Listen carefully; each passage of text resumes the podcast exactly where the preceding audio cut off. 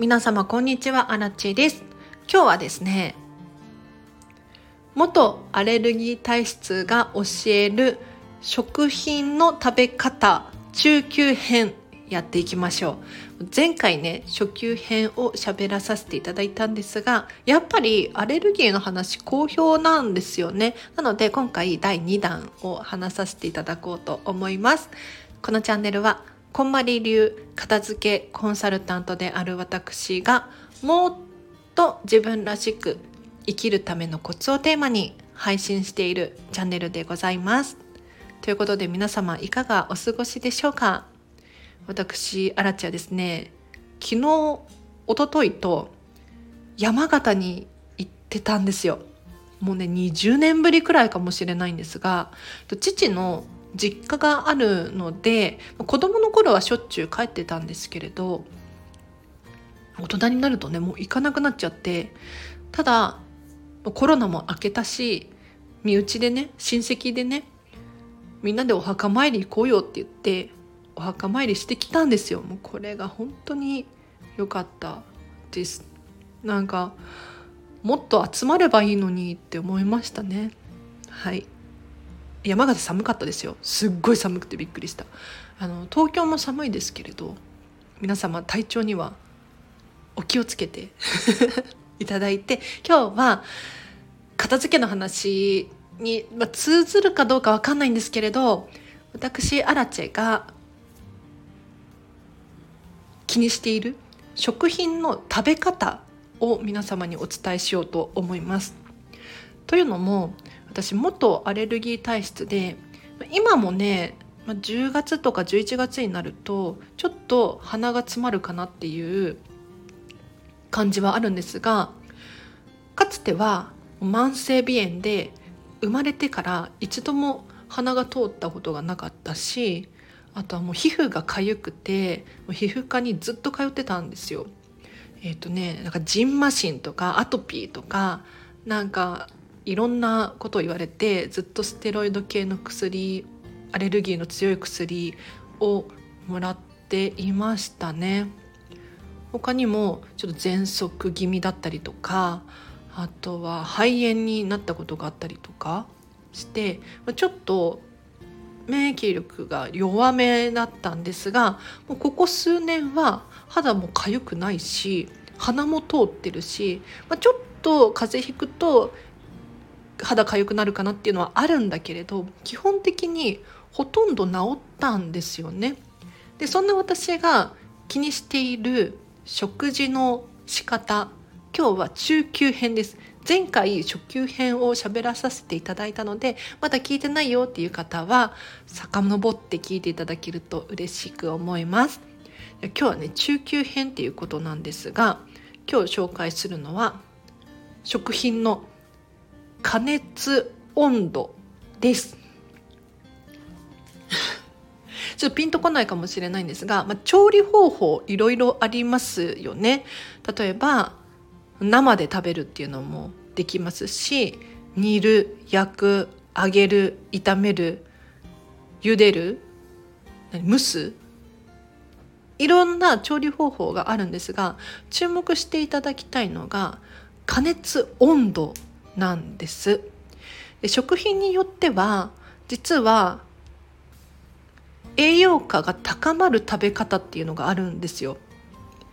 例えばブルーベリーだと冷凍してあるものを食べた方が栄養の吸収が高まるようだったりとかあとブロッコリーは生を刻んでから食べた方が栄養価が高まるよとかなんだけれど今日は今日ご紹介するのは加熱温度をなるべく低くしようっていう話です。でどれくらい低くするかっていうとおすすめは100度以下です。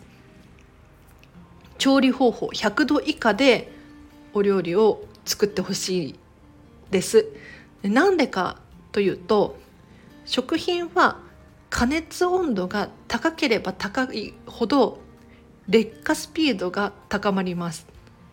さらに悪い物質が増えたりとかして食べると体に良くない影響を及ぼすんです。なので100度を上げる調理方法100度以上の調理方法例えば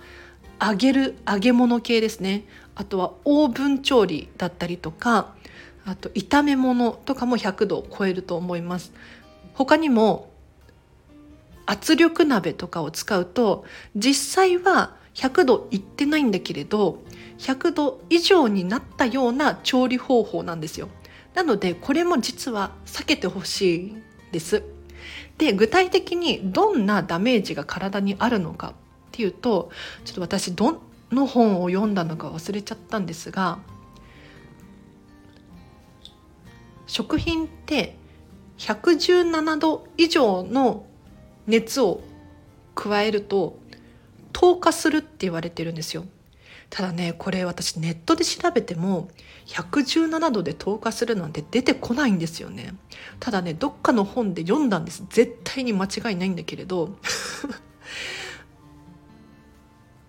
117度で食品は透過、えっと、砂糖の糖に化けるで透過って書くんですがこれどういう現象かっていうとタンパク質と糖分がくっついてしまうんですね。でこの糖化した食品を食べることによってどんな影響があるかっていうと体もつられて糖化します。で糖化すると何がいけないのかっていうとこれは老化に直結するんです。シミシワそばかすなどを引き起こす老化ですね。で老化すればやはり体は衰えるのであんまり良くないですよね。なのでこの高い温度で加熱して調理する方法はなるべく避けるようにしましょう。なので揚げ物とか分かりますよ。あの美味しいですよね。ポテトチップスとかおせんべいとか分かります。焼き芋とかも美味しいじゃないですか。なんだけれど私がおすすめするのは茹でるとか蒸すとかっていう調理方法。で生でね食べれないものとかもあるんですけれどお肉なんかは低温調理すると結構美味しいんです。なので栄養価もそのまま摂取できますし体にね、焦げてるものを食べるとやっぱり体に悪いんですよ。うん、なのでこういったものを避ける意味でも高温調理をやめてなるべく自然な温度っていうのかなで調理したものを食べるように意識してみてください。ということで今日は以上です。いかがでしたでしょうか？だからねこれ意識し始めると 食べれるものないんですよね。だからその普段の生活で100%ギチギチにやるのではなくって私もね全然食べますよ、うん、揚げ物はさすがに食べないかな。ポテトチップスとか全く食べないもんね。うん、なんだけれどあの100%とかじゃなくってちょっと週末は食べるとか外出した時は OK にしてみるとかそういう感じで基本的には食べないようにする。そうすると体本当に楽になりますよ。なのであもうちょっと詳しく話をさせていただくとなんでシミシワそばかすができるのかっていうとこれね内臓系がやられてるよっていうサインなんですよ。ちょっと意味わかんないかもしれないんですがちょっと私の解説で伝わるかな？あの高温調理された焦げてるものだったりとか揚がっているものだったりっていうのを食べるとつられて体も分子原子のバランスが悪くなるんですよね。でそれを保護しよう保護しようと思ってエネルギーを使ってしまうんです。ただそのエネルギーって本来であれば皮膚を守るエネルギーだったりとかあの粘膜系を守るエネルギーだったりするわけですよ。にもかかわらずそのエネルギーが全部体の内臓系に使われてしまっている。やはりね私たち生きる上では内臓系から守るんですよ。どう考えても。皮膚とか髪とか爪とかっていうのは二の次なんですよね。なので皮膚がかゆいなとか爪がボロボロだなっていう現象が起こっているのであればもしかしたらちゃんと栄養を吸収できていない可能性がありますしもしくは本来そこに使うべきエネルギーが別の場所で使われているっていう可能性があるので、まあ、どの可能性なのかっていうのはいろいろ探ってみないとわからないんですけれど、まあ、とにかく栄養価の高いものビタミンやミネラルが豊富に含まれているものを食べてみたりとかあとは体のエネルギー消費量が少ない食べ物。なんだろうね。やっぱ揚げ物とか良くないと思いますよ。うん、あと砂糖とかね。糖質が生蜂蜜とかだったらいいんだけれど果物とかだったら全然 OK なんですが白いお砂糖とかで高温で調理されているものはあんまりよろしくなさそうですよね。なのでこういうのを避けると皮膚とか粘膜系髪の毛とかにも栄養が行き渡るんじゃないかなとでもちろんね今回紹介させていただいたのは一部であって私が実践しているものの一部であってで私あらちには効果があったよっていうものだからあの皆様にはどうかわからないんだけれど知識としてねあってもいいかなと思いますので今日は中級編高温調理は避けましょうという話でした。これをね考え始めてからあのミニマリストになれますよ だって高温で調理するための道具を揃える必要がなくなるのでうちねお鍋とかないんですよ。あの深い大きいフライパン1個で全部調理をしていって基本的には煮る。で炒め物もするんだけれどなるべく温度を低くしたいですよね。で焦げないように徹底してもちろん焦がしちゃう時もあるんだけれど。なるべく焦げないようにっていう意識をしています。でオーブンとかもあるけどあのオーブンレンジがあるけど100度以上を出さないようにしている。うん、なのでかつてはねお料理とか大好きだったんだけれど今も飲食店で働いててお料理作るんだけれどお家では、ま、自分の体のために、美味しさのためじゃないですよあの美味しさ優先とかなんだろうお料理たくさん作りたいっていう人はもちろん向いてないとは思うんですけれど体のためもうアレルギーがひどくてアトピーがひどくてっていう場合はそういうのを徹底してもいいかなって思います。で物もね自然と減ったりするのでこれは私は楽だなと思って。